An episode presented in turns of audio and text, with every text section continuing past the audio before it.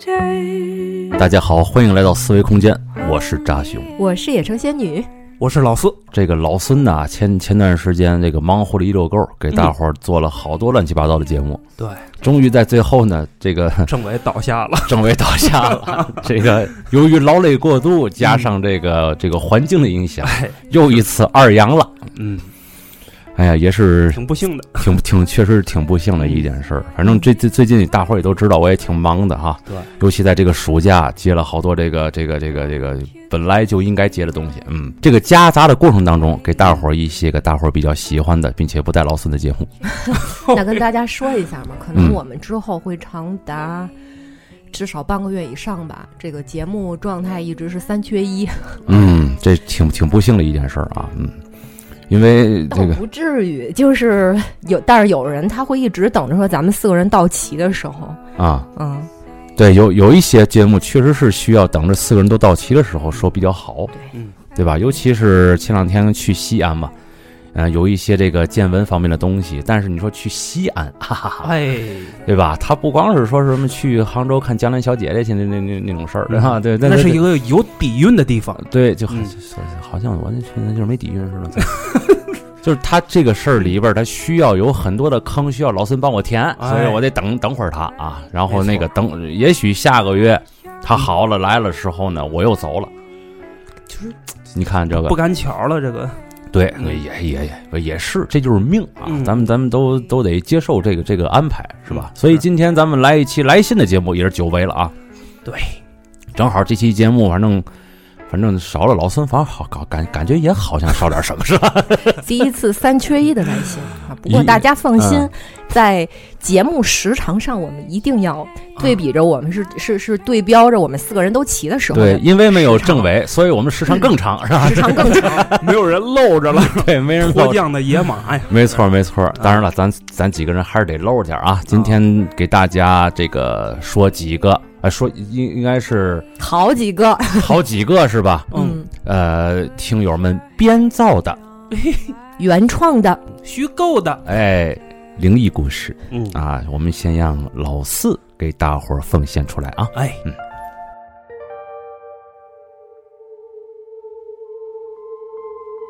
还是我来给开个场。嗯四维空间的主持人们，各位好，嗯我是啊，吱吱吱，吱吱吱，哎，哦这是道菜呀！是一个广东的，是一个 你广东，看，哎，广东的朋友，嗯，懂的都懂 啊。哎，听四维空间的节目啊，也有一段时间了，嗯里面的节目呢都非常对我的胃口，特别是听众来信栏目，嗯我几乎是上下班每天必听，而且呢，因为工作的原因，我在天津静海待了大半年的时间，嚯，回到广东之后，再次听到这个久违的声音，哦感觉异常的亲切。衷心的祝节目越办越好，四维空间的主持人与嘉宾事事顺利。闲话少叙，下面进入正题。谢谢谢谢谢谢嗯嗯嗯，关于灵异这种事儿啊，我从小到大都经历了很多。我回顾了一下我人生的前二十几年亲身经历的事儿，很多很多。无奈呢，自己身边也没有特别喜欢这一类故事的朋友，所以啊，很少跟别人分享。嗯声明一下，以下故事全部虚构。 上道啊，这位朋友，哎这第一个故事啊，是发生在吱吱吱的家里，名字叫《家里的楼梯》。我出生在广东的一个小山村里，这条村的中间有一座小山，这座山啊，在火化政策下来之前，嗯，一直都是整条村儿土葬人的地方。而我家的这栋房子，就坐落在这座山的正对面儿。虽然我们这儿对这个也比较忌讳，嗯但是呢，因为村里面分配的建房用地啊，也就这意思了，所以纵使再不情愿，也就得把房子建在这儿。房子呢，一共是两层半，一楼是客厅，厨房还有书房，二楼是三个睡房、卧室，一个卫生间，一个阳台，三层呢则是放杂物的这个仓库和天台。记得那时候啊，我才四五岁，我是和爸爸妈妈一起睡的年纪。而事发的那一天是个夏天，非常热。爸爸做生意在外面应酬喝酒，嗯没回家。姐姐呢去了姨妈家过夜，家里只有我妈和我。还不到九点钟，我妈就一直催我：“哎，快上楼洗澡，洗完了咱们就一起开空调睡觉了。”当时呢，我不是很情愿，不仅仅啊是因为八点半的黄金档的电视剧还没有看完，还有另一个原因，因为啊我怕那条黑漆漆的楼梯。嗯这条楼梯啊是有灯的，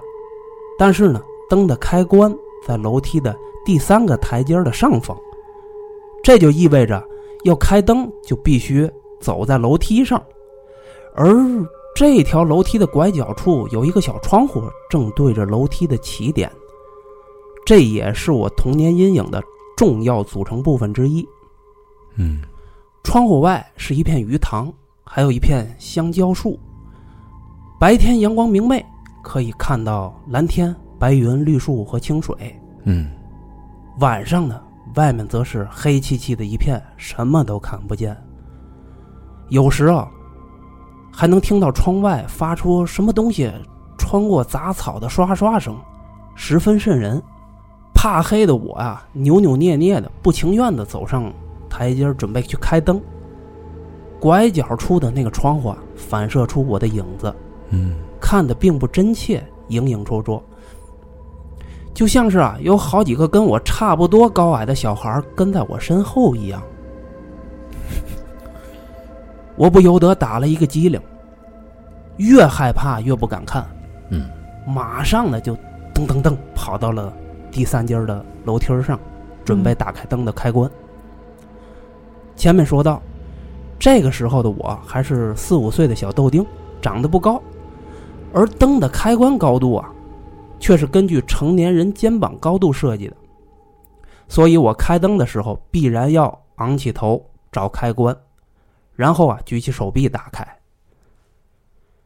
就在我仰头找电灯开关的时候，余光就不经意的瞥到了上方的楼梯。上方楼梯正好上方楼梯正好处在客厅灯光的阴影处，非常非常的黑。但是我在这个黑暗中分明看到了一片衣角伸出了台阶的边缘。等我定睛看的时候，这片衣角被猛地往后一扯，缩回了台阶的另一边，回到那个我看不到的地方。看到这一幕的我，心脏仿佛漏跳了一拍，头皮炸裂，浑身的汗毛根根倒立，起了一身的鸡皮疙瘩，颤抖着，颤抖着手把电灯的开关打开了，顿时，橘黄色的光照亮了楼梯，但是我心中的恐惧并没有丝毫退去。楼梯是亮了，但是二楼还是黑漆漆的一片。我仰着头看着上方黑色的空间，手放在楼梯的空心不锈钢扶手上，整个人完全一动不敢动。可能是我妈妈听到了开关的啪嗒声，但是却又没听见我上楼的脚步声，知道我怕黑，不敢一个人上楼，于是啊，他关掉了电视，走过来陪我上楼。妈妈过来之后，什么也没说，就拖着我的手上楼了。我也顺利的洗了澡，嗯妈妈陪着我，就早早的睡着了。期间啊，也没有发生什么奇怪的事情就是拐角处看见衣角了啊，因为这个吱吱吱啊，啊，他四五岁的个儿矮，他啊站是在楼梯的底部啊，他看上面的楼梯的顶端，啊顶端那儿耷拉出来一个衣角，这然后呢一，他角儿仔细的这么一看的时候，那一角又被人抽回去了。但是这个时候，他们家的二楼是黑漆漆一片，没有人，就这么一个状态。哦，那他看见是个是个什么呢？哎，这个咱也不好说，是到底是具体是什么东西啊？衣角儿是是是哪样的衣角儿呢？他也没形容，是哪种衣服的衣角儿？嗯听上去应该是耷拉在地上的那种，是个长袍子吧？我那感觉长袍打在地上，对，我的只是一个衣角。如果能看见衣角的情况下，按理说应该上面站个人也是能看出来的，对不对？嗯那未这有必他未必是站着呀。如有果没有这这可能衣是角个儿，大窗帘子什么的，或者是特别长的长裤垂地的，嗯，也也算衣角，要么就是我想这人可能不一定是直立站着 没事儿，嗯，那是谁拽的呢？ 这个才是最最重要的。谁拽的？对，不是谁拽着，就是就是楼就是楼上那个就走了呗，嗯，哎，然后把那个长长的衣角儿给就给划走了呗。嗯那嗯关键是那是谁呢？那是嗯，而且故事的开始，吱吱吱也向咱们交代了嗯他们家的这个房子坐落的这个地点，嗯就是那个山头的对过儿。那个山头是他们村儿一直埋死人的地方，哦，就是这个地方可能对活人不是这么 友好，那那那那嗯那应该就是死人，嗯， 啊是确实，嗯，这衣角是什么样的？首先没有看嗯太清，对孩子嘛，对当时一慌可能就忽视了这然后些细节，他这个岁数吧，又够不着的那个，又够不着那开关，又紧张，对，这一紧张就容易脑补。嗯他，一开始不也脑补了吗？好像有好几个小朋友一块站那似的，那个那个，对，那个画面是什啊么呢？就是有时候，呃，咱晚上走到一个竖着的大玻璃面嗯前，嗯就是那个人影，它会有重影，嗯它会重出来好几个。嗯，哎，它不是一个就是很振作的这么嗯，一个反光，嗯，嗯我觉得嗯咱们当代人穿的衣服基本上都是利利索索的、对啊、合身的，嗯对，对吧？我想有两个可能性啊，嗯要么就是不是当代人，嗯嗯那衣服不是现在这个制式的，嗯哎、呀，不是当代人；嗯，要么就是那衣服很大不合身儿。那什么人穿的衣服不合身儿呢？ 哎，对对对，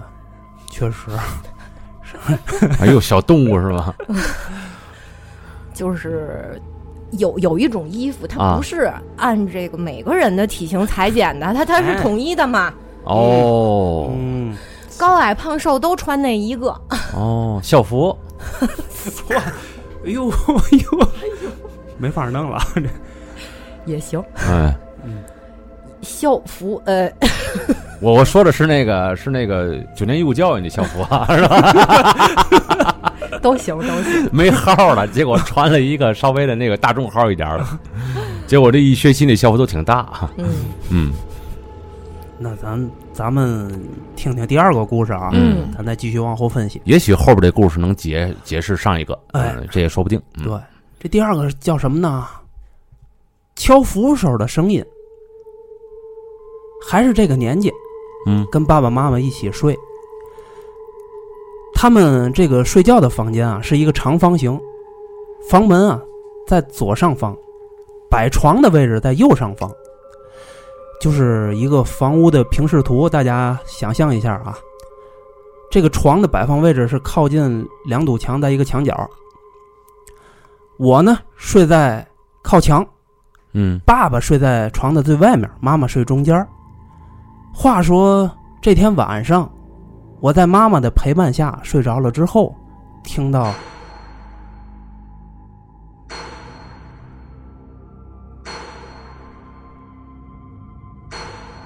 我迷迷糊糊之中听到有人在楼梯上踏着沉重的步伐走上来，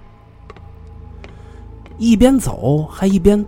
咚咚咚的敲着楼梯扶手，嗯，因为楼梯扶手是空心儿的不锈钢管儿，所以啊，在夜里这个声音很明显。其实这个上楼方式我是非常熟悉的，因为我爸爸每次上楼的睡觉、洗澡的时候啊，都是一边走路一边敲着这个钢管儿，有时候呢一边敲还一边唱歌，所以我当时并没有太意外。只是在心里埋怨了，都这么晚了，上楼还这么吵，嗯还把我给吵醒了。但是呢，这个声音响了好久，一直没听到我爸爸进屋的声音。嗯于是我继续闭着眼，在心里默数着这个沉重脚步的脚步声。小时候我在家也是无聊，那个时候也没有电脑玩，也没有手机，就曾经在家啊数家里的这个楼梯儿，一共是二十三节儿。但是呢，我这次心里默默的数着，这个脚步声一共走了三十几步。脚步总是从轻到重，仿佛是由远到近。嗯可是每当声音离房间极，可是每当声音离房间极近的时候啊，下一个脚步声却忽然变得很远，远的仿佛刚踏上楼梯的第一阶儿。这时候我其实并没有害怕，我只是觉得疑惑，所以我也没有继续闭眼数数，而是直接坐直了身子，扭头看着房，扭头看着房门的方向，却没曾想啊，看到我爸爸正躺在妈妈身边，已经入睡了。但是楼梯口的脚步声加上敲钢管的声音，却还在一直的响着。虽然很疑惑，但被吵醒的我也很困，再加上看到爸爸妈妈都在身边睡着了，所以也就没再去深究，躺下就继续睡了。芝芝芝还给给咱们备注了一个话外音啊，嗯就是说他投这个稿的几天前，还特意问了一个在庙里做庙祝的朋友。嗯他听完这个故事之后啊，就这么说：“我总算明白你小时候为什么碰到这么多灵异事件了，因为啊，你爸爸上楼的这个动作是可以招魂的。啊， 我听到他这么一解释， 是当时一身冷汗呐、我就从对面山头直接招来了。 那不知道，反正啊，我以前听过别人说，就是家里有时候挂风铃，嗯对那个摇铃的声音，我也听过这个说法，那种声音嗯，也是容易招来一些不干净的东西。一边上楼，哎，一边敲光敲钢管儿，对他爸有这习惯，还哼哼着小曲儿。嘿，嗯，这敲的应该还有一定节奏，对，嗯，嗯然后就那个间隔是一样的、一致的。就为了听那个有规律的嗯听那小灰音儿嘛，小灰音儿挺悦耳的，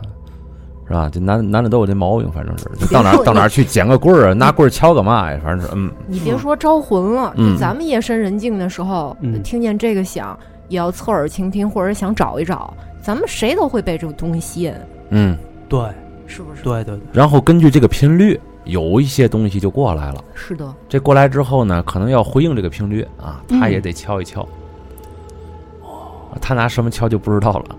敲给谁听，谁能听见也不知道。嗯反正他妈他和他爸都没听见，就这对主人公听见了。对，父母都是睡得挺沉的。一个是睡挺沉，而一个可能父母到那岁数，可能就听不见一些东西。你看，，确实解释了哦第一个故事为什么能看见衣角。嗯，就好难像道就只是围仅仅被吸引就完了吗？就是嗯围绕着那这个上楼的楼梯儿那这块地方？招过来了，不赶紧回家吗？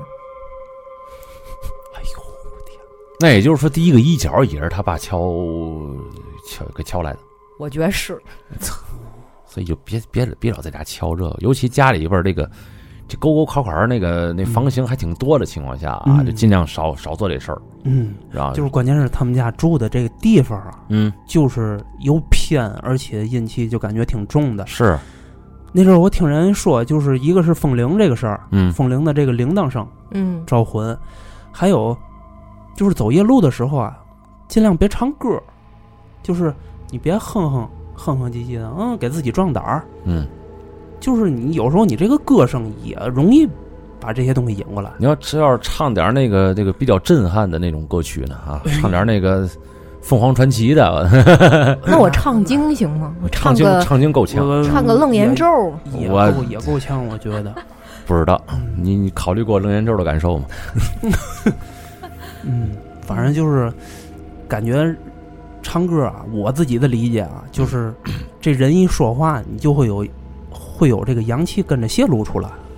有些东西它能吸，就是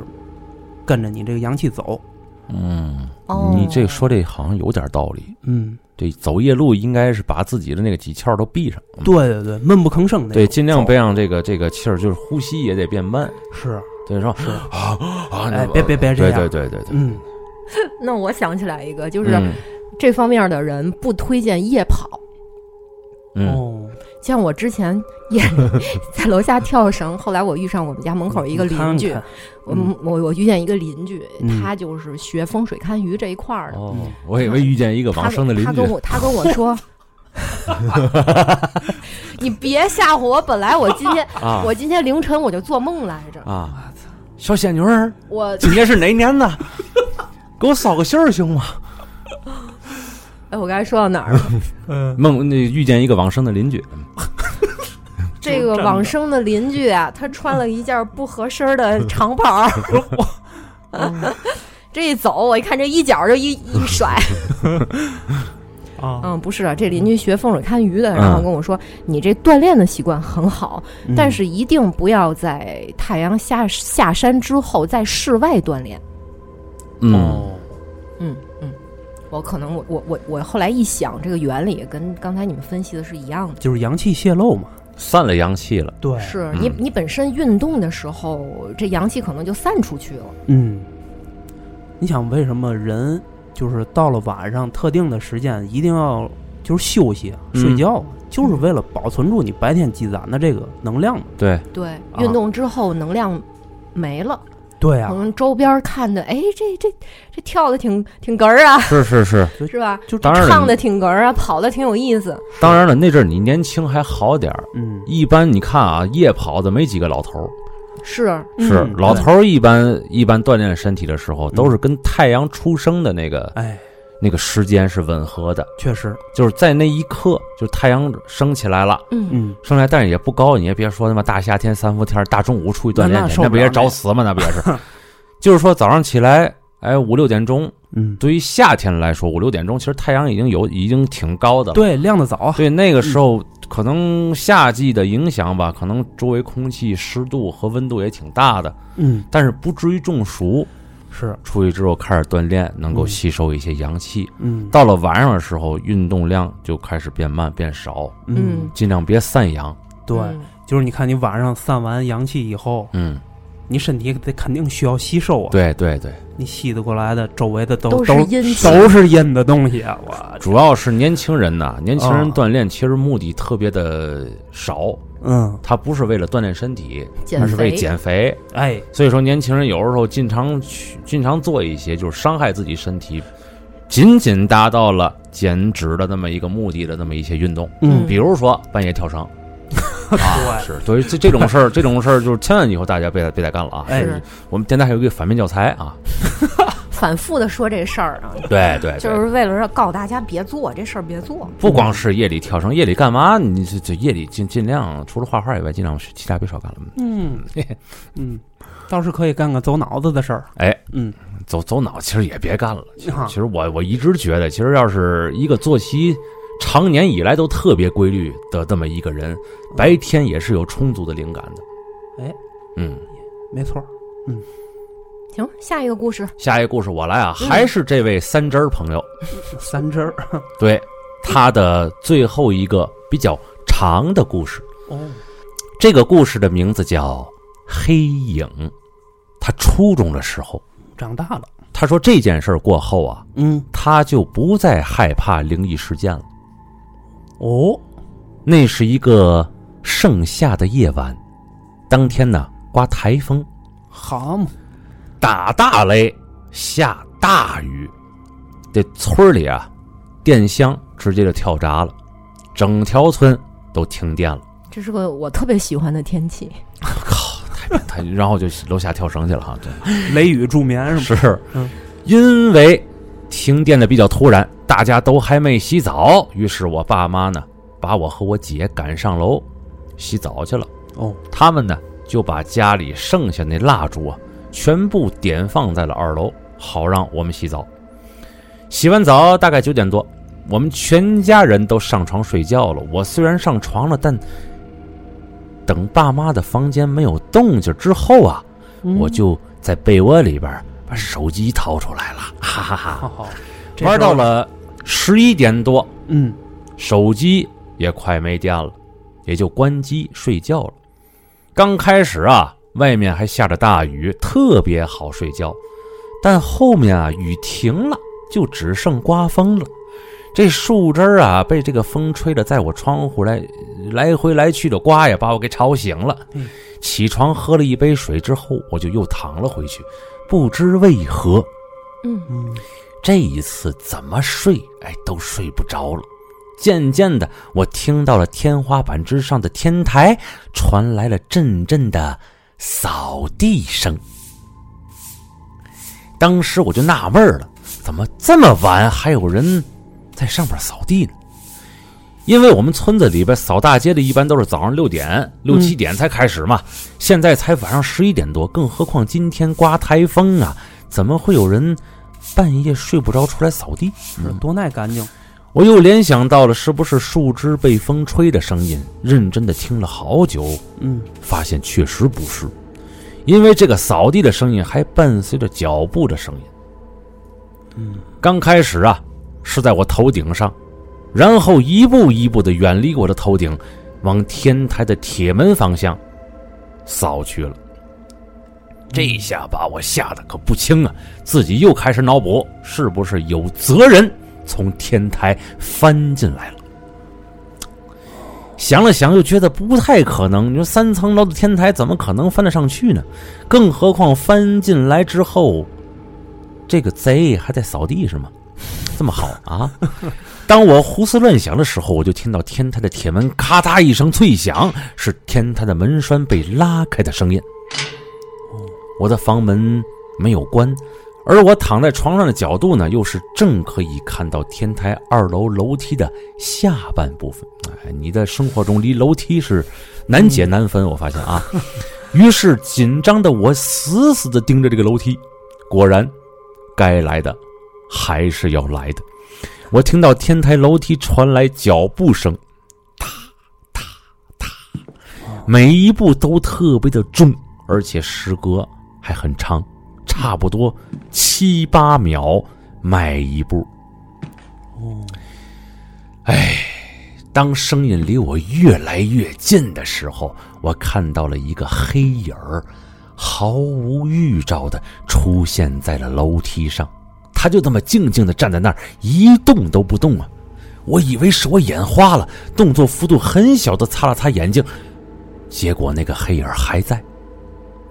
我当时连大气都不敢喘呢，一直呆呆的盯着他。不知道过了多久，一个黑影儿忽然从我姐的房间里飘了过来，飘了嗖的一下飘了过来，就在我门前闪过了。我以为我姐出来上厕所了，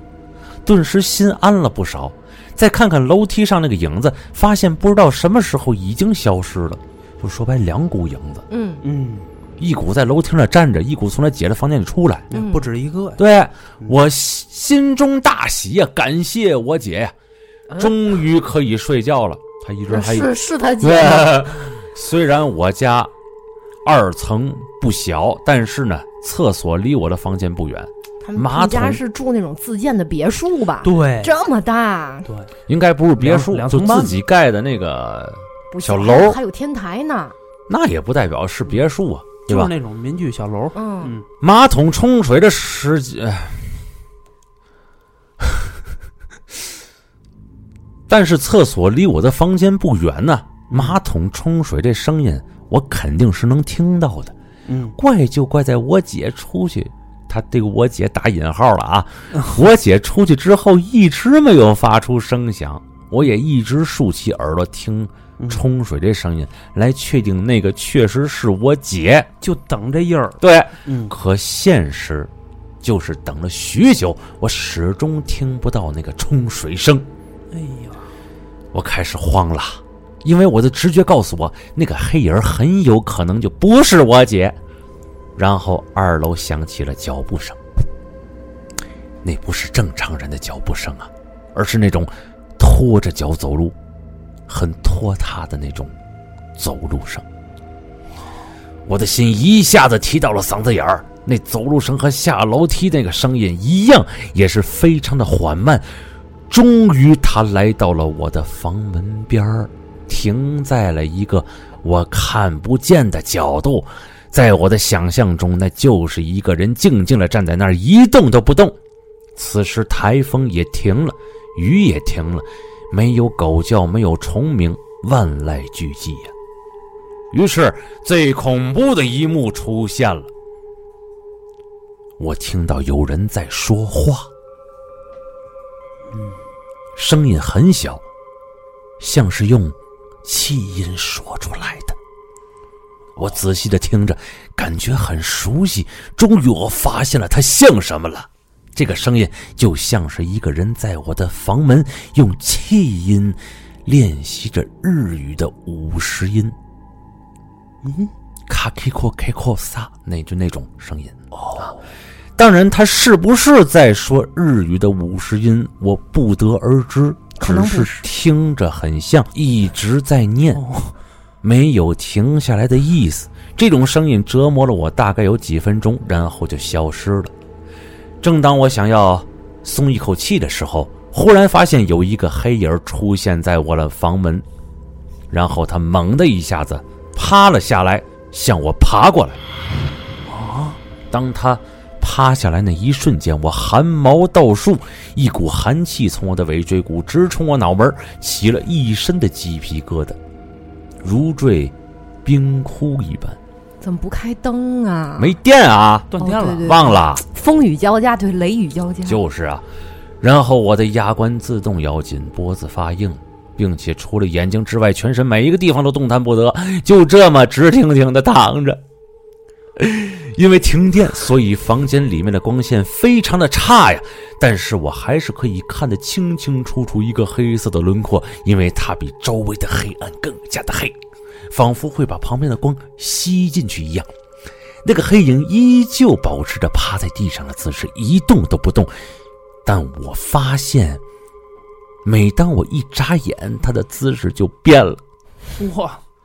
就离我近了一些。 我拼命的睁大着眼睛，尝试着不去眨眼，然后，然而，长时间睁着眼睛的眼睛也会受不了啊！我是只能无奈的接受他的距离越来越近这个事实。哎，不知道僵持了多久，我已经可以清楚的看到这个黑影就在我的床尾，真好，再一闭眼可能就贴 脸了。来吧，甚至一只手已经抓上来嗯扒拉着床尾了。我心想，完蛋了！别眨眼了。就在我放弃挣扎的时候，啪的一下，哦，床头的小夜灯亮了，我来电了。哎，来电了。哎呦，在来电的一瞬间，我看清楚他的轮廓，啊就是一个趴着的人。我嗯操！啊在灯光下，他竟然像是自带粒子特效一样的慢慢消散了，灭霸大响指，哦，灰飞烟灭，几乎是一瞬间的功夫就消散在空气当中。当他消失之后，我仿佛一下子活了过来，身体慢慢的听从指挥，手脚也可以动了。我的后背已经湿了一大片，全身的肌肉也酸痛不已。这一下子，我想通了自己当时为什么不能动了，因为当他出现的时候，我的身体就有了应激反应，全身的肌肉像抽筋儿一样绷得死死的，完全不受控制。而且我的耳朵也能够听到声音，窗外微微的风声，还有草丛里昆虫的鸣叫声。嗯，打开手机一看，已经凌晨一点多了，距离我听到扫地的声音已经差不多过去两小时了。刚刚的我，就像是被他拉进了一个空间，在那个空间里动不了，听不到外界的声音，只能死死的盯着他。嗯，我一下子坐了起来，喘着粗气，从一旁的书桌抽屉里翻出了一把手电，不知是因为受了刺激过度，还是因为来电的心里边有了底气。我拿着手电，愣是把整个屋子都搜罗了一遍，包括我最害怕的通往天台的楼梯，没有发现任何的异常啊。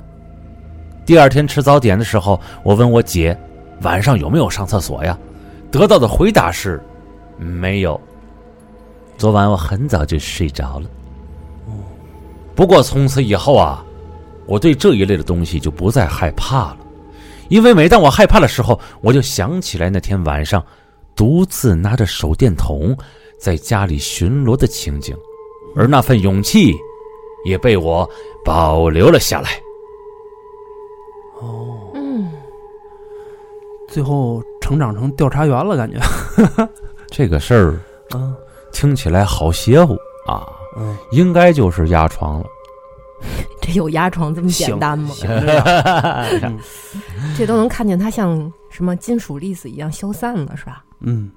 那会不会是压床给他带来的幻觉呢？他紧张了，我觉得应该不是，还还是跟我觉得还挺严重的。还是跟他爸敲那个大铁大铁棍子有关嗯系，对，啊跟他爸敲那个扶手有关，还跟他们家居住的位置有关，还跟楼梯有关。正正冲着坟山，嗯，嗯，还跟雷雨交加的夜也有关。嗯、呃，原来咱节目里不是说过吗？关于楼梯的故事还记得吧？不记得了就是尤其大商场啊或者高层啊，哦，楼梯间尽量别走。，哎，所以说他们家这个楼梯呢，我就觉得有点奇怪。嗯，他们家楼梯应该这个听友啊，因为还是海底时代嘛，嗯所以说他感应力会比较强，嗯他能够感受到在这个拐角处或者在楼梯这个地方，会有一些不好的东西存在，所以他到那儿之后才紧张嘛。嗯，他也未必真能看见什么，但是人的感觉，尤其在孩子的时代，应该是还是比较准的。嗯，所以他到那之后，马上就能感觉到一种不好的磁场，他才会胡想连篇，嗯才会在那一刻比较中二。嗯嗯，我听下来的感受是，他们他们家好像过路的东西特别多，还扫地，对啊也不是长时间居就是定居在那儿的，嗯就，好像是短暂的从外边来了，通过他们家的楼梯过一下路。我觉得这跟他们家直对那个坟山绝对绝对对对有关系。嗯然后在那些东西的眼里，可能我们居住的房子对他们并形形不成障碍，就只是看方位。嗯如果那个方位对了，恰巧形成什么格局的话，对，那么就是一个通道的效应，他们要从这儿过去。嗯，嗯如果再恰巧有一个楼梯的话，那么自然而然呢，更被认为就是个通道了，嗯，对吧？电梯、哦楼梯，还有什么？这这这一系列的，或者是天井，嗯。这一系列的不都是属于是那个空间的通道吗？当然了，如果在这个嗯通道的附近还有一个发光的小孩儿，哦 就是他们能看见 嘛，他戒们烟能看童见，比子如啊，就不不是那个那个发光，就比如说这嗯孩子这个体质啊，各方面的，嗯可能对于那个世界的比较有吸引力啊。嗯然后他看见了，我看见说过来逗弄逗弄，嗯，吓唬吓唬，我觉得如帮果着这家人做做卫生什么的。嗯就这个哦过路的量啊，嗯如果够多，那么即使这个小孩儿他没有那些特殊的能力，嗯我觉得早晚也得能看见。就常在河边走，哪有不湿鞋？嗯过一百个，我总有一次就这个平凡的眼睛能看见吧？对，赶上那那个东西的能量比较长、还比较雷雨强还的，雷雨交加，对，再赶上那个时候的各种外部条件都到达了那个，嗯嗯哎，有没有这种可能？就是打大雷的时候，那些东西都进屋躲着来了。也没我 也想到这点儿， 就是被雨来的，被雷来的，你知道吗？他他倒是不用背雨，他但是他必必须得背雷。是，那尤其那大雷的话，嗯对于他们来说太刺激了，这事儿啊。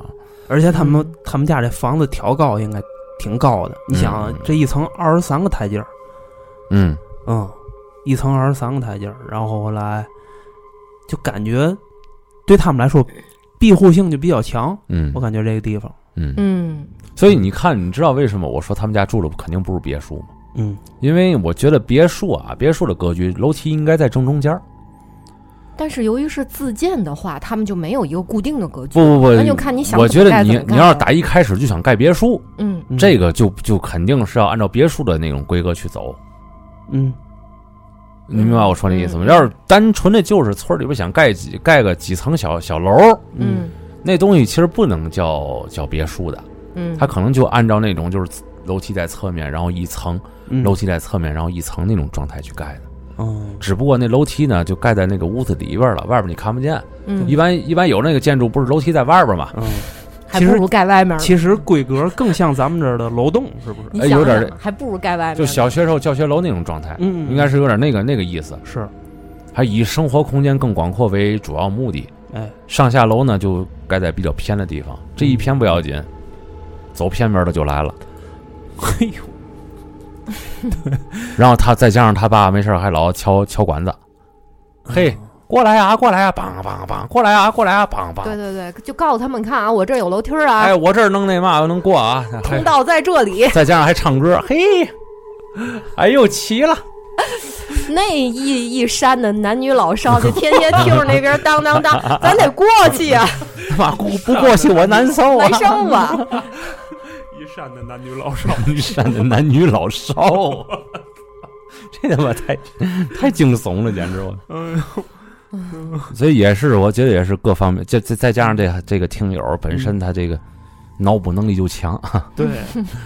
我我我我可能他到最后看到那个东西都不真，但是他脑补能力太强了，嗯，磁场又在，嗯所以他脑补了一个 一个东西，就反映他到到他大脑里了。嗯这好多这个巧合就吻合了，嗯不是像之前的那个恐怖短片儿，就嗯是那个关灯之后嘛，对，而且、而且我还有一个疑问啊，就是嗯外边是不下雨了，但是还刮台风。嗯，他为嘛这个楼楼顶天台的那个扫地声音会听得那么清楚呢？按理说应该是特别静的情况下，还是说那个时候他已经听不到外界台风的声音，只能听到这一个声音？会不会是他房子周围的树被那风刮的，扫那个建筑的某对某其某一个面，然后他听着就像是扫地的声音呢？其也有其这实可是能这个是可能性比较大，是吧你想，那个灵体怎么可能帮你们家扫地呢？嗯，嗯，扫地他不得灵体不得拿起笤帚吗？对啊，而且还有两股黑影，嗯有一股黑影从他姐的房间里窜出来的，嗯，他们家过路真多呀，是是是，是有的想上去，有的想下去。啊、嗯哎，有的进屋看看，哎，这是什么悠悠，然后又然后又离开了，嗯正好他那一刻玩手机玩的还挺晚，这么一嗯往那边一看，对，等于他晚上睡觉不关门是吧？不管听这个描述啊，他们家的就是作息都是敞着门的，还是关门吧？我觉得还是关门吧。啊嗯，这个这个这楼这个，反正要我打从小到大，我就一直是睡觉必须得关门。啊我也是，没有安全感是吧？对我一看那个大晚上黑漆漆往那个厅里一看，那个勾勾回回那个 那个地儿，我就总感觉哪个狗哪个嗯柱，子呀，或者墙后边会有伸出了半半拉脸，哎呦我操，然后这往为什么咱们都会有同样的幻想？是，我就觉得这个睡觉不关门这个事儿啊，就是特别危险的一件事儿。嗯，对，嗯，对，他不光是防防坏人啊，他他也是，嗯，让你心安的一个一个状态。嗯确实，嗯嗯行吧，那咱们来看仙女儿啊，给自己准备了什么样的故事？嗯， 每次他得来这一句，啊我来讲最后几个故事啊。或最后几个啊，啊，老四不也是讲了几个吗？嗯 这几个小故事都特别短，这是一篇来自澳洲的投稿，嗯就我讲了一个，你但是看你那长啊，每次哎讲来信，就我就这种欲求不满的劲儿啊，我操嗯你欲望太强了。次给他多皮点儿。我欲望已经已经减灭很多了，我这得转化它，你知道吗？消灭贪嗔痴， 我操！还想怎么消灭我？咱这听友叫水哥，嗯啊哦，他他说感谢你们的陪伴，嗯我是一个和你们同，他是和我们同龄的听友嗯，啊，在枯燥乏味的生活中，你们就是我的安慰剂、嗯，强心针，既然同龄的话，凭什么管他叫水哥？他自己起的镇定药和去痛片儿，你们就是我的 super star。我操，你哎呦你生活得多 痛苦没有啊，最后那个是我编的，啊！就到去痛片那里，嗯，因为咱们都是药啊嗯这。评价已经很高了。让让驱痛片给大伙儿讲这故事啊，嗯，还少一个致幻剂， 老孙就是镇 静剂， 老孙是安神的，老孙老孙是锤，直接给你砸过去，直接物理攻击他啊是。嗯在无数个孤独的夜晚，感谢有你们的陪伴，嗯，你们的声音就像。就感觉像一群老朋友在聊天儿打屁，这是什么嗯形容？嗯嗯嗯，也觉得不错，嗯他现在定居在澳洲的墨尔本，哦嗯嗯，但是他本身是黑龙江大庆人。哦，黑龙江墨尔本，他先讲一个他家里的原创小故事，哎，哎，行啊，啊明白，大家都懂了，都懂啊，嗯嗯嗯嗯嗯，东北人啊嗯啊那边的民间习俗、啊民俗文化，嗯，当然是保家仙文化了。呃确实，他家呀就供有保家仙，而且呢，哦他家的保家仙已经传了有三代人了，嗯也就是说连续三代供奉。嗯，嗯，就连他现在住在澳洲的家里，也是有他们家保家仙的牌位的。哦，嗯，可能就这个保家仙，就是有时候去出国旅旅游、他应该不用坐飞机啊，旅居一 下子，旅居一下对子。，那边一感应，这边可能就去了，就能到了，嗯，嗯，水哥他们家的这个保家仙呀、是狐黄二位，嗯嗯本尊是狐狸、黄鼠狼嗯嗯两位。嗯、他们家出就前前后后的找过高人给看过这个事儿，嗯结论都是没错，就是狐黄二位。嗯，而且呢，这两位都有很高的道行，嗯至少得有七八百年的修行了。嚯，嗯，就因为跟他们家一直都很投缘，嗯，所以呢，就做了他们家的保家仙了。就再再来几代就千年了啊，哎，但是就是说，这个当年到底是怎么样机缘下就结的这个缘分呢？嗯现在已经无法考证了，嗯，无法追溯了。但是这二位啊，现在已经修成了一位是老爷爷的形象，一位是老奶奶的形象。嗯而且这个都很富态，慈祥富态嗯啊哦，啊。下面他讲了一个就是水哥的爷爷的故事。嗯这个事儿啊，发生在二十几年前，当时水哥的爷爷得了严重的脑瘤，就是属于胶质瘤，嗯嗯、恶性肿瘤。当时啊，他们当地的医疗医疗条件不够先进，最后就跑到哪儿？跑到山东淄博去求医了。据说山东啊，当时有这个伽马刀射线可以嗯做手术，嗯，嗯当时比较先进了，对，在嗯当时就属于比较成熟的这个这个癌症手术的技术了。嗯但是即使是这样，他还有一半儿的概率是可能会死在手术台上，手术风险还是很大的。它毕竟是脑手术。但是呢，如果不做的话，那么三个月之后，他爷爷肯定就会死于肿瘤扩散。嗯嗯所以考虑再三呢，就还是签了一个这个免责的，跟医院签了一个免责的协议，就还是做了这个手术。嗯当时他爷爷是三六十三岁，嗯嗯，放在现在可能这也不算高龄吧，嗯六十三岁，嗯也没做过这样的大手术，那心里就恐慌的不行，恐慌的不行。他爷爷在上手术台之前，心里就默念：“保家仙助我，保家仙助我，嗯，保家仙助我，默念三遍。啊，当推进手术室就落定了之后啊，上麻醉之前， 他爷爷就忽然间就感觉啊，有一个毛茸茸、暖乎乎的东西嗯，钻进了手术被单儿下面，哦，这东西就钻到他爷爷的胸口，在下面一点儿，嗯，暖乎乎的。嗯，这是老爷爷还是老奶奶呢？呃，他没没没有没有揭秘，啊没有揭嗯秘，，哎，就贴着他爷爷的怀里。他爷爷当时那感觉呢，就心里一下子就好像吃了定心丸儿，就不害怕了，没有那种恐惧的感觉，而且好像也知道了是什么在，哦，嗯。然后这个手术呢，非常非常的成功，嗯嗯回家一说这事儿呢，就是他们一沟通才知道，就是当时是保家仙为了护他爷爷，当时显了真身了。嗯，在那个手术室闲了真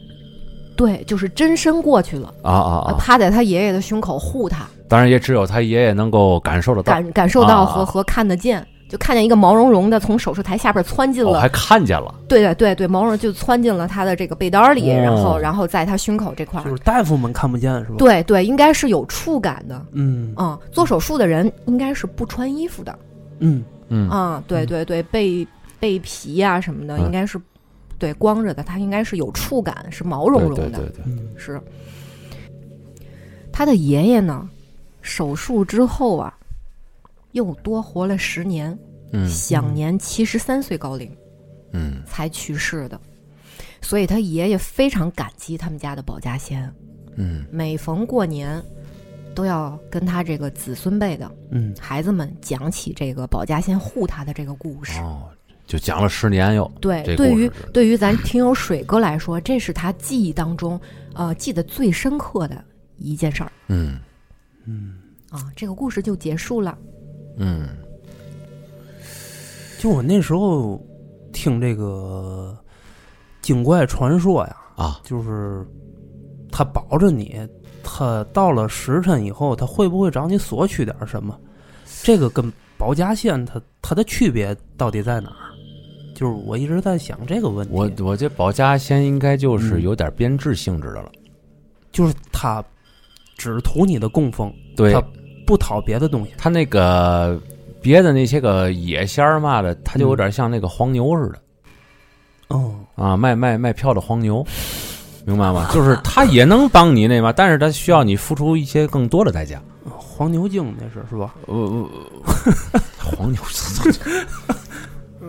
卖票的、倒腾票的黄牛，嗯，不是黄牛精，我知道，我他他妈牧童了 还要。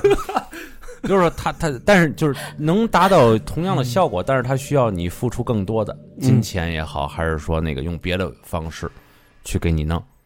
对嗯吧？然后那个家里的仙儿呢，就是就就正规单位、嗯正规渠道嗯啊，你只要是做功德也好，还是行善积德也好，但是嗯这个东西它就有灵验的一个成分，他愿意保你，因为保你他也他也他也能修行嘛。他吃你们家香火呀。呃，一个是吃香丸，一个他得他得帮助这个积善之家呀去做，就是哦哎，一你明起做功德，就对是好，就是互好帮像互助你的对对家对里边就是一个有德行的人，他在你家里给你给你们家当家仙儿，那他不是不是也也能积德呀？哎，你说确修实行修的是什么？修的不就是那点儿福气嘛？福修的不就是那点儿那点儿那点儿德行嘛？哦，要不你说人家家的家相儿是这个形象是一个特别饱满的老太太，哎，老特别爷爷慈特别祥，饱满，特别啊慈祥的那种老太太啊我，对这对形容词儿有点儿对，嗯，我觉得这个这个是这个还真是这东西也带相儿是吧？对对，嗯咱们嗯咱们中国，咱们中国有的时候，其实咱们其实很明白一件事嗯儿，就是这个这个福祸相依，嗯，万事万物它都是平衡的，嗯，就是你有害人之心，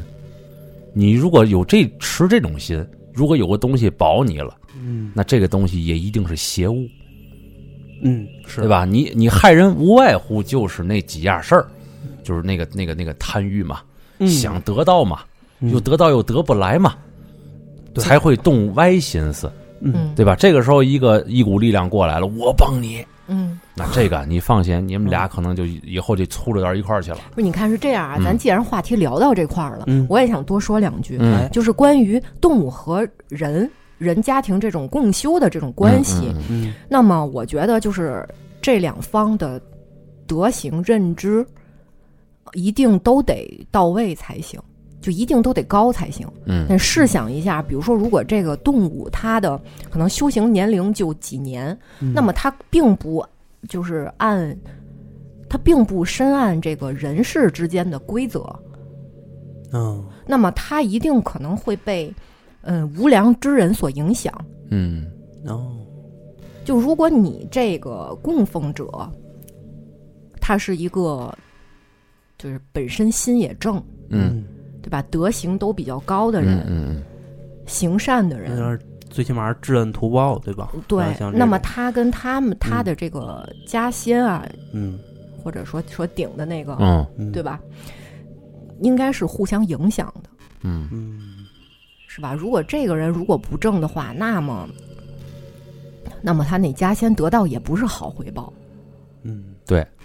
对吧？那么那个家仙可能就变成了他的一个欲望的放大器，就嗯跟申公豹似的是的，嗯 或者跟这个啊，地地地心似的， 嗯所啊以你看姜子牙就走了，呃，对，哎，是人家好好修好道了，人就走了，嗯就剩了一个歪门邪道在那儿，是天天就是蛊惑你，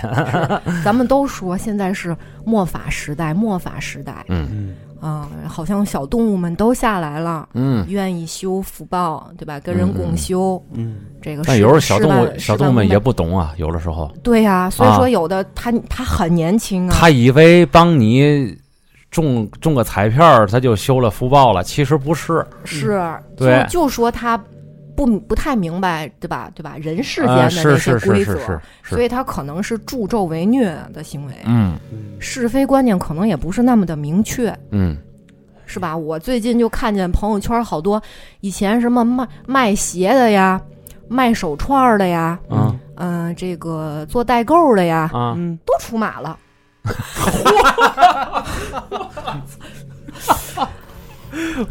啊，都这都这都几几年流行这个是怎么着？啊我是特别流行，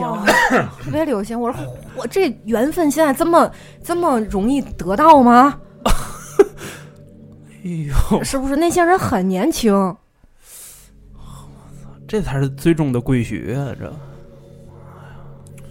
这个反正我也听到这说 法儿，有有有一些确实是，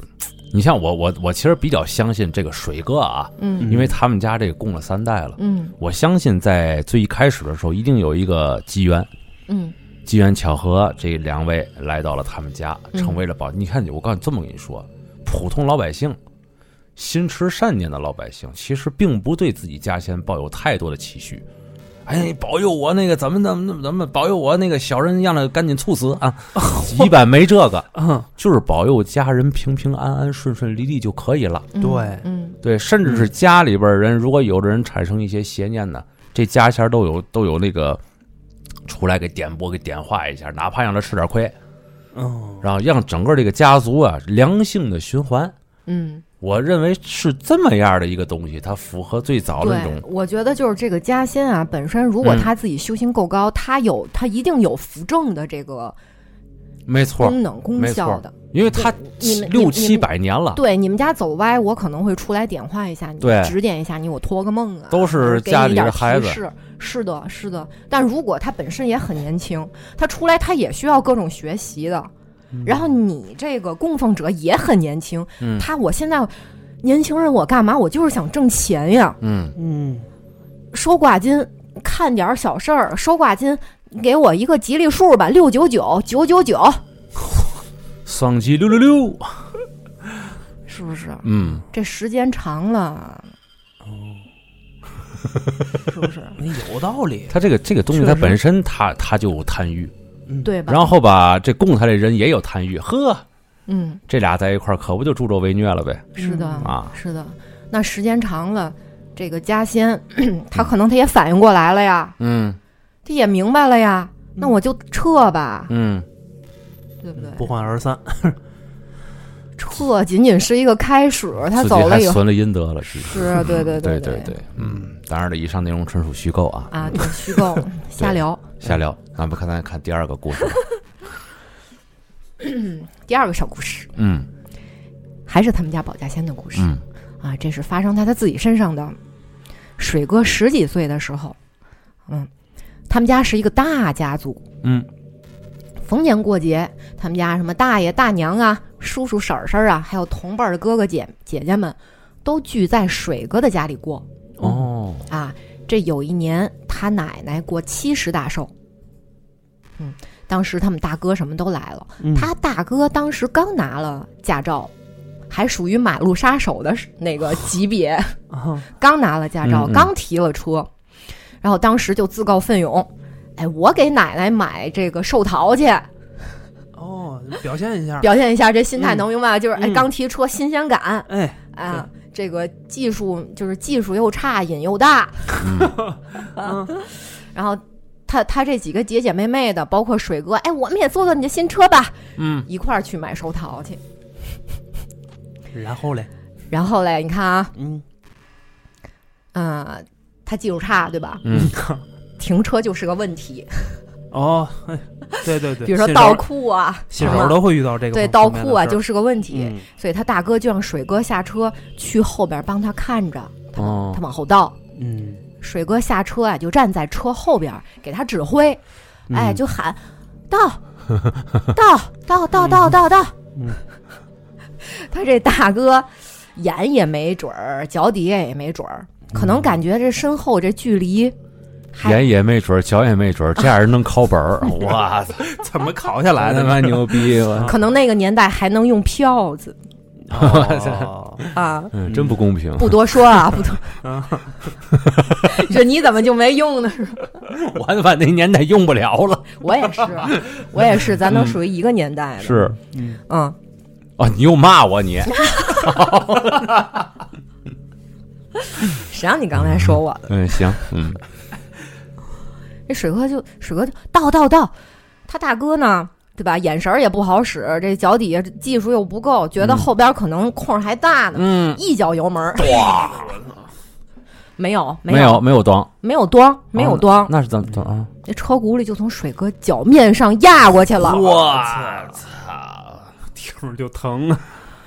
可能尼玛测六点 三，水哥并没有反应 过来是怎啊么回事儿呢？就这一瞬间，他大哥又一脚油门又开过去了，哇，在他脚上，在他脚上反复碾压，水哥都傻了。这尼玛不符合正常逻辑啊呀！你看，站站在这个司机的角度上，可能他压到这障碍物，他啊自己也不明白压到什么了，他可能反复的想想是试一下。是 我这现在我我这笑确实有点不厚道，但是这个场面，你 说 不是他，他为嘛还能压第二遍？就是啊，还能压第二遍，你不不躲一下吗？抽把脚抽出来啊先，没有没有，你看啊，这个压过他脚，嗯这车啊，能能肉肉眼可见的被压，就是没被抬高了一个高度这水哥也不是一般人，我感觉，哦嗯啊。等他等他回过味儿来，啊，嗯想坏了，完了，完了，我这脚可能得粉碎性骨折。哎，嗯等他 大哥把车停下，就定好，没没再移动，他把脚抽回来了，他才把脚抽回来。哦，但是他感觉没有什么痛感，嗯，而且脚是完好的，鞋也没坏，鞋也没瘪。人的骨头的韧性会那么大吗？然后一辆轿，反正车也不大是吧？他的感受是什么呢？嗯当时仿佛没有任何重量压在他脚上一样。我操，这就有点说不过去了吧？他啊们是一台轿车加上车上一共有四个人，嗯，就嗯，这种重量反复在脚面上和脚踝上压了，碾压了两次。嗯，嗯，嗯，他就他现在就像没事人一样，他甚至可以大跳，哦，嗯奇不奇不奇怪？当时给那哥哥姐姐也吓坏了，赶紧给他搀上车，就咱咱回家吧。压了两回，啊是啊，反复碾压，哎，嗯，嗯就连脚带脚踝。反正我也确实在视频里边看到有一些车祸的那个录像嘛，嗯说有有就是有的人真命大系列啊啊，就就真的是那个车啊，就也不是大车，就是轿车嘛，嗯从一个孩子身上过去了，嗯，哦，就眼看着那轱辘把那个孩子都给呃我操，都给压的都翻了一个圈儿，明白但是那孩子扑腾扑腾土起来了，我确实有这样的，按理说不应该，看着孩子完全没有事儿，这关键是这车的分量在那儿呢，是还加上四个人呢，对啊，是吧？这四个人战战兢兢的给水哥就是搀上车，嗯哎呦，赶紧询问这有事儿吗？有事儿吗？战战兢那兢。吓坏了，那肯定这。啊，这水哥，我我目前感觉没事儿。妥这这几个人去，妥协看看呗去去买完了蛋糕，嗯买完了蛋糕就回家了。嗯回家把这事儿跟他奶奶这么一念叨哦，啊，他奶奶一问哦，才知道，才知道是原来当天啊，他们家保家仙嗯是来给奶奶祝寿来了，嗯，然后知道有这么一劫，过去把车的后脚抬起来了。哦，嗯，这也难为这老爷爷老奶奶了，这么大这岁么数，大岁数还得抬车去脚。， 心话儿这家人的子孙们，你们长点儿心吧， 别老难为我们了，我操！嗯岁数也不小了，好几啊百岁的高龄了。哎呦，所以水哥才就是脚上没有一点重量的感觉，嗯哦，不一定是亲手抬的，也许用的是法力呢，嗯，是不是？属于人造的一个浮控状态，嗯给那个车嗯，这个嗯这种事儿在那个《新白娘子传奇》里边经常出现啊，嗯就那 五个鬼五个小鬼儿嘛，对嗯嗯嗯这个故事就结束了。嗯。嗯，这故事反正也没嘛可分析的，没嘛可就分是析就是的字面意思，就就是又是一个保家仙救他们的温馨小故事。 我就是想说，倒车就别踩油门儿了， 你你送离合器就可以了。新手嘛，是啊，新手嘛，他其实还提了那车是丰田雅阁， 雅阁再一次中枪。行吧， 但是这这事儿跟跟车没有任何关系，嗯嗯，对吧？你跟手动挡、自动挡也没有关系，完全是驾驶员的事儿。嗯，反正你们相信这个事儿，如果咱们把那个灵异部分全刨去了，就是生活中有没有这种可能？压了一下脚面，这个脚完好无损的，有我搭档，就是寸劲儿了，也是没压，没压特别实着，就寸劲儿就那么一蹭过去，嗯，可能会车也快了点儿，所以没有把所有的重量全压在那个脚面上面。那件事儿其实也挺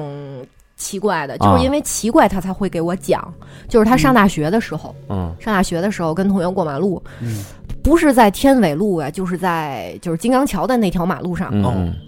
啊，过去一辆车从他脚上压过去是个面包车，嗯，从他脚面上压过去了。等他抽出来一看，他脚面肿得老高，嗯发紫，但是骨头一点事儿都没有。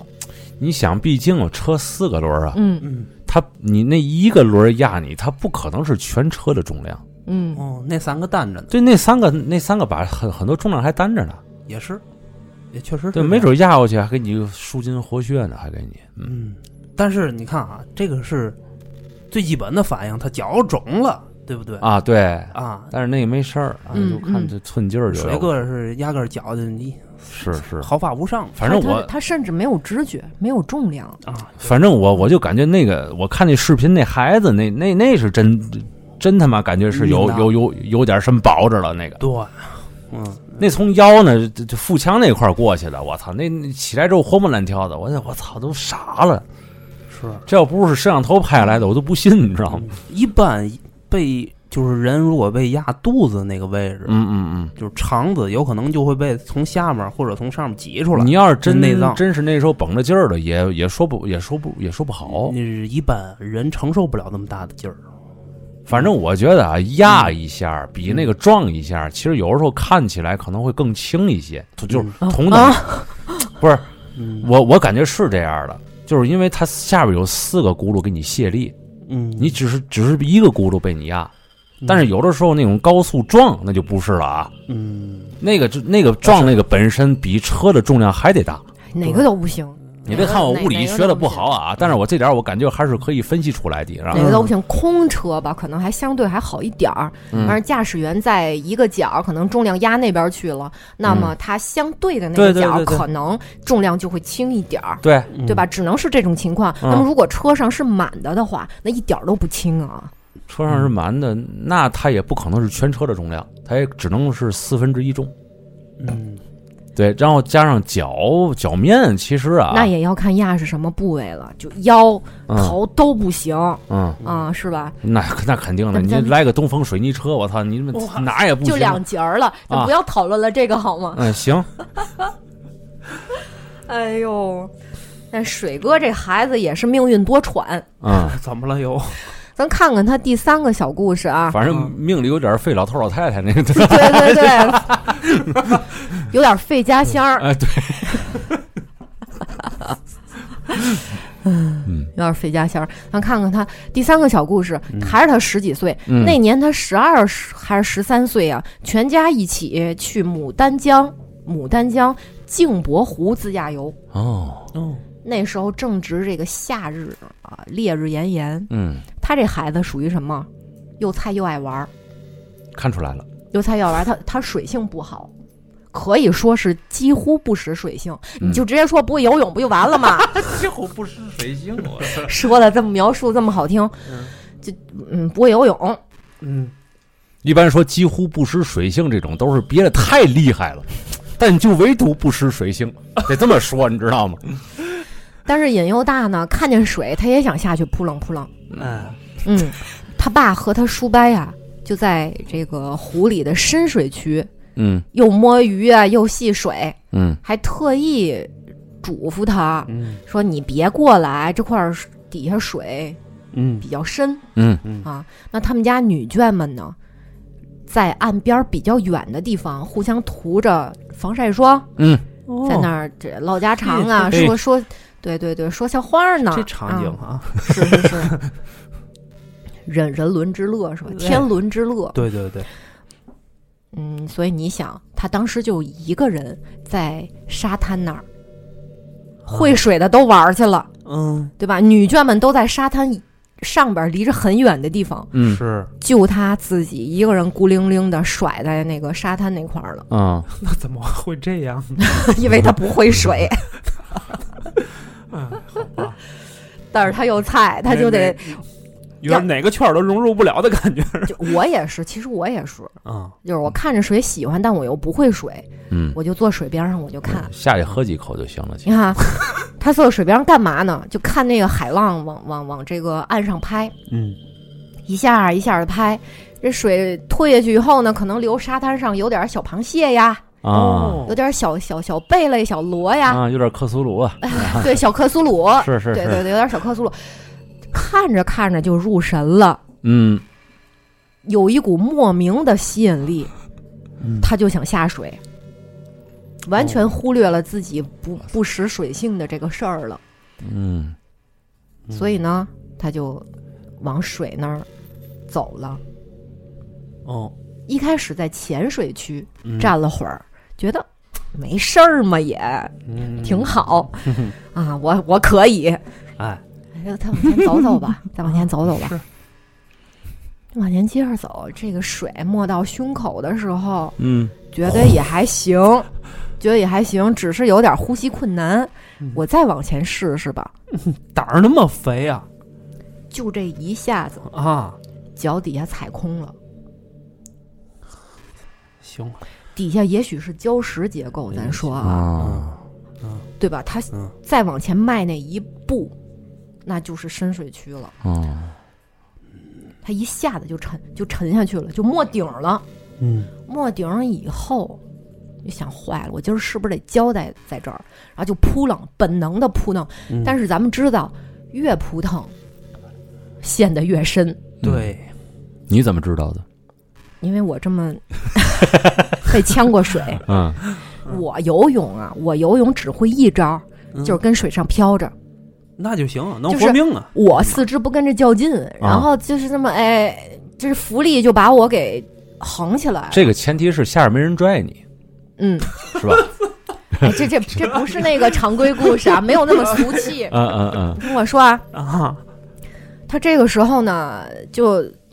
对吧？嗯那个那个开始扑腾，嗯，想浮上水面，但是浮不上来，最后扑腾的体力透支了，一点劲儿都没有了。嗯最后一口水呛到肺里，这肺一呛水，嗯大脑瞬间就感觉会就窒息了。我我算知道他为嘛叫水哥 了，哎，与水有缘的这，嗯嗯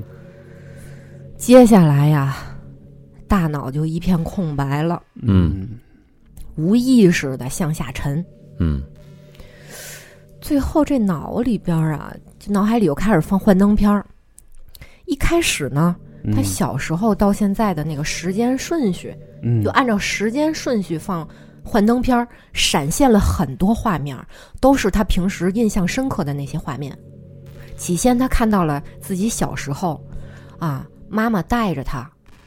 啊，看电视，然后给他缝那个舒克背他的毛线帽子哦，啊，嗯他手里拿着糖葫芦，看他妈妈在那儿缝。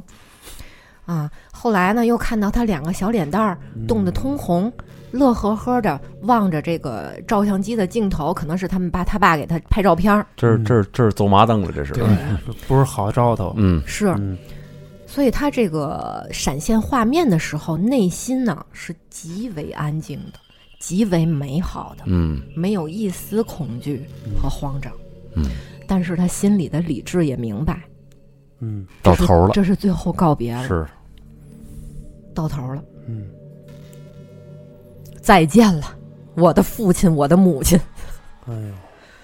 希望你们不要为我难过。这是他想说的最后一句话，怎么能不为你心难里过？心里默默的悼念：如果有来世，嗯，我还能做你们的儿子。如果有来世，我做你们的家仙儿那是什么碑王了？应该啊，是是是吧？嗯，嗯。挺感动的。他长大之后才知道，这个就叫做濒死体验。嗯嗯濒死体验每个人都不一样，嗯有的人会闪现生前美好的画面，嗯有的作恶多端、作恶多端的人呢，闪现的都是就是自己作恶的那场可景，不呗，他为那之懊恼、后悔。他那个记忆就都是那些，是嗯，是，就是你这辈子最在意的那些事儿嗯、对，啊，嗯对。啊、这个就像老人说的嘛，死后都会去望乡台呀、嗯奈何桥啊，嗯往下就是观看自己的一生，回顾。有的人是罄竹难书的罪恶行径，嗯有的人呢就是舍己为人、乐善好施的场面。嗯，但是他当时呢，只有心存不甘，因为才十几岁自己完了。要这样的话，那真要过去了，那就只嗯能只能是个小水果了。那小水鬼儿，然后拉下一个人儿、是吧？啊对抓交替了，那是小交替啊！ 哎呦，这时候一下就回到现实了啊！啊回到现实，刚才是在那画面当中还挺美好的，现在一下子就回到现实了。再回到现实时，他就感觉自己堕入了无限深渊，不停的向下坠啊坠啊坠啊，然后眼眼前越来越黑暗，意识越来越模糊，嗯最后他的那个念头就就是认命了，就只能认命了，嗯等待着自己呼吸停了的那一刻。嗯嗯意识停了的那一刻。但是这个时候，他就感觉自己的后脖颈有一股无形的力量向后一揪，嗯，给他给揪起来了，一下子就揪出了水面。嗯，可是他自己的触感是什么呢？嗯就是这股力量并没有，就是没有触感。嗯嗯他只能感受到一股力量，但是他脖子哦上明白哦好像没有东西接触，没有没有，嗯就是这么一种感觉，跟他爷爷在手术室那个应该不太一样。不不太一对样。对对，对嗯，就把他给拖出水面了，嗯而且向后拉，拉回到他脚底能触到的那个浅嗯水区，浅水区，应哦，该是就是水底那礁石上面，嗯嗯。那种感觉，就是那股力量的感觉，让他极度的安心和舒适。 嗯嗯，但是呢，等他回过神儿来啊，嗯那种缺氧之后的， 缺氧之后那种呼吸困难，啊就一下就袭上来了。啊，开始难受了就，嗯嗯他就使劲的喘，贪婪的呼吸着周围的空气，嗯，然后开始环顾四周，到底是谁救了我？谁救了我？是不是他爸？是不是他叔伯？嗯，还是哪个救生员啊？然而，那些在嬉耍打闹的人们仍然离他很远， 甚至没有看见他。这这俩虾线儿心话，这一下子呀，哎怎么呦心我那么大呀？一个个的都，真是操碎了 心，操碎了，心了，这操碎 了心我了。还几百年修为就为了救这孩子，就连，就连他们出去玩儿 去，他们俩还得跟着。你还真 哎 呦，一个孩子呀，在恐惧中，就终于哭了出来，哇的一下就哭了出来。远处的母亲终于听到了幼子的呼唤， 然后喊了一句：“别闹，别闹，我们这正擦着防晒霜呢。终于听见了，跑过来就问：“哎呀，这怎么哭了呀，宝贝儿？怎么哭了？”还用问吗？我刚才他他跟他妈说，我刚才你们不知道呀，我刚才差点淹死呀。哎呦，他妈把这孩子一下拥入怀中，就嗯，再也不撒手了。于是自此之后，他父母再也没有让他接触过水。 就给名儿里添个水吧。所以是不是他他就开始缺水了？命中缺水，自己起个名儿叫水哥，以此补补全五行。 是，对，也有可能跟这有关系啊。对对嗯，对对，他父母以后洗澡都把他带身边儿，但是这都是个大孩子了呀。 啊，嗯，嗯，家里永远不可能放浴缸啊。后来呀、他们在回到家之后问爷爷奶奶这件事儿，嗯，爷爷奶奶说这是保家仙及时到场才把你给捞上来的呀。嗯，哎，继续好好供奉呗，那就人家人家在你们家修了五六百年，又呃六七百年了，是吧？就为嗯不了是就为了保你不不是不是，他们家供奉了三代，啊！嗯但是林林总总加起来，这两位一共有七八百年的修行了。哦，那就是差不多七八百年的修行呗，嗯就为了保你嘛。嗯，你看胡黄 二这就这仙，就是缘分，对七七百年前就已经注定好了。嗯，没错，嗯你看胡黄二仙，我觉得嗯能就跑得特别特别快的，可嗯能是黄，擅长这个；嗯肾法好是吧？嗯，要么就是他属于叫爆马，哎呦一看不行啊，这马上要出事儿了，回家报信儿去了，请我们家老大来。嗯，哦，嗯，明白了。可能要不就是这个二位就一直跟着，就一块儿都在海边呢。我觉得可能只派一位，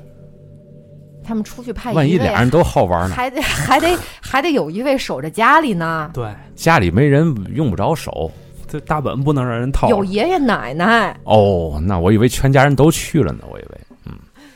哎呦，真是操碎了心呢。嗯是，就是我还是相信这一切都是注定的，嗯证明水哥家里人整个的整个家风各方面还对都不错，嗯，他叫水哥，应该也是住对，值得让这个比较修行比较高的那么几个仙家呀去守护。嗯，我觉得他这濒死体验说的还挺详细的。嗯，对，会有一种舒服的劲儿，也也是其他的节目里边儿或者说是电视里边儿原来听过这个这个说法，嗯就是当时你就没有恐惧了，嗯，就是很舒服的那么一个状态，嗯浑身感觉都都非常舒适，嗯嗯，慢慢慢慢就就就过去了。嗯嗯嗯其实按科学讲，这个濒死体验就是你大脑在缺氧的时候，嗯嗯，你这个脑子已经呃窒息到一定程度的出现的幻觉。嗯，嗯嗯，他其实那个时候有点像做梦，对但是又有一些区别。你睡觉的时候，你的呼吸会呼吸会缓慢，嗯，这个心跳会降下来。你嗯是那时候大脑的摄入的氧气肯定也不也是不够的，嗯你你会做梦什么的，有幻觉。嗯。但是那那我想说，嗯，这人在临终之前，那确实是什么都带不走，能带走的只有这一辈子做下的，就是留下的一些记忆。嗯，那你做了什么事情，那你临终的记对对忆对就是什么？那么你走了之后呢，你那个执念就是什么？那这些就是你下世的下辈子的业报，这些都是连着的。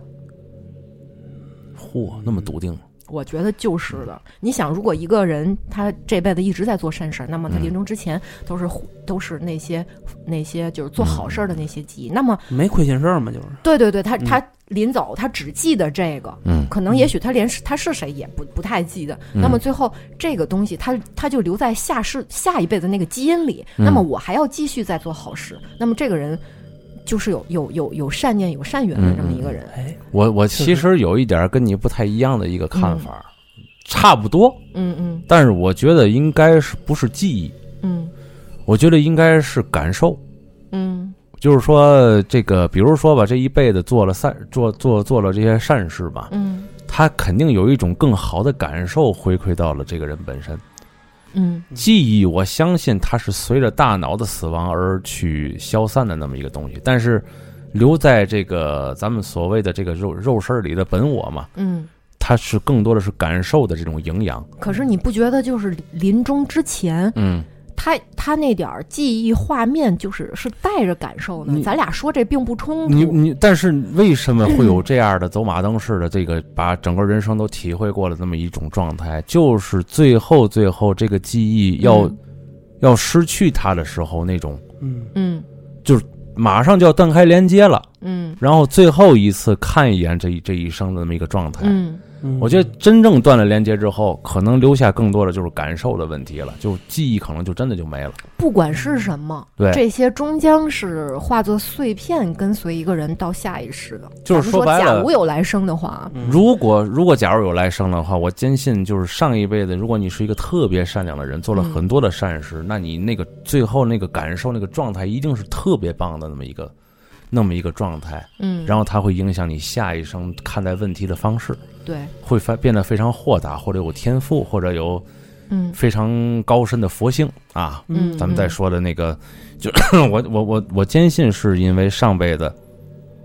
咱们所谓叫修福报嘛，嗯对，他可能修过这样的一些东西，把这个东西反，但是上辈子具体修了什么，嗯你可能记，你可能忘了嗯，或或者某一天，比如说上辈子经过一经经历了一次刻骨铭心的爱情嘛，嗯下一世可能两个灵魂又在某一个马路也好，还是学校也好碰上了嗯，突然产生了一种熟悉感，嗯但这种熟悉感为什么你也说不清楚，也说不清楚，但就是熟，就感觉就是这辈子就必须得还是他，那你看咱们这水哥， 嗯、当时的可能那画面就是亲情，就是嗯他父母，对对对，他就是还想做他们的孩子。那么可能他在回来之后，一定还是他们这个家族的，至少是他们这个家族的人。如果真的出现悲剧了，我估嗯计也是老爷爷跟老奶奶把他牵引回来，然后继续后边家里谁要是再有下一代了，然嗯后对，是的，哎哎是的哎，也许在人家家线儿的这个眼里，就是生死这个事儿，可能并不是什么大事儿，是就嗯也是哎，就是一个硬件的更换，对，嗯，就是人家一个程序代码哎的这么一个，对对对，嗯，嗯嗯，可看是政委不在了，你看咱俩咱咱咱三个聊的，我操 特别封建迷信我。操，巨封建迷信，我们巨嗯说的都是封建迷信，都是胡诌白理的东西啊是。的嗯，对，大但是大伙儿那个那个善心善念还是要秉持的，我觉得。嗯对对，咱们说所说的这些言论呢，与只能存在于 这这种节目的语境里。是啊，你们就是一听一乐，不要较真儿就完了。也是讨个吉利，是哎，是对。是吧？就我们讲这故事，不能后边咱讲讲科学认证啊， 科学认证啊，其实这水哥就是一个精神分裂， 幻化出来了一个那个老头儿，一个老太 太，就这样讲的话，咱们就就走走进四维。 我我们心里其实更虽然表面上那么说，但是我们心里其实更希望是有一股力量存在，对，它这个根据人的心嗯去判断嗯，世间的因果，我们是更希望没是错这样的。这样的话，感觉生活才有盼头，嗯，对吧？就是未来才会美好啊，嗯美好愿景嘛。嗯行，那咱们今天这期节目就先到这儿了啊，嗯，听众朋友们，拜拜。拜拜。再见。 Whisper in my ear, baby. Words I want to hear. Tell me, tell me that you love me too. Put your head on my shoulder. Whisper in my ear, baby. Words I want to hear, baby. Put your head on my shoulder.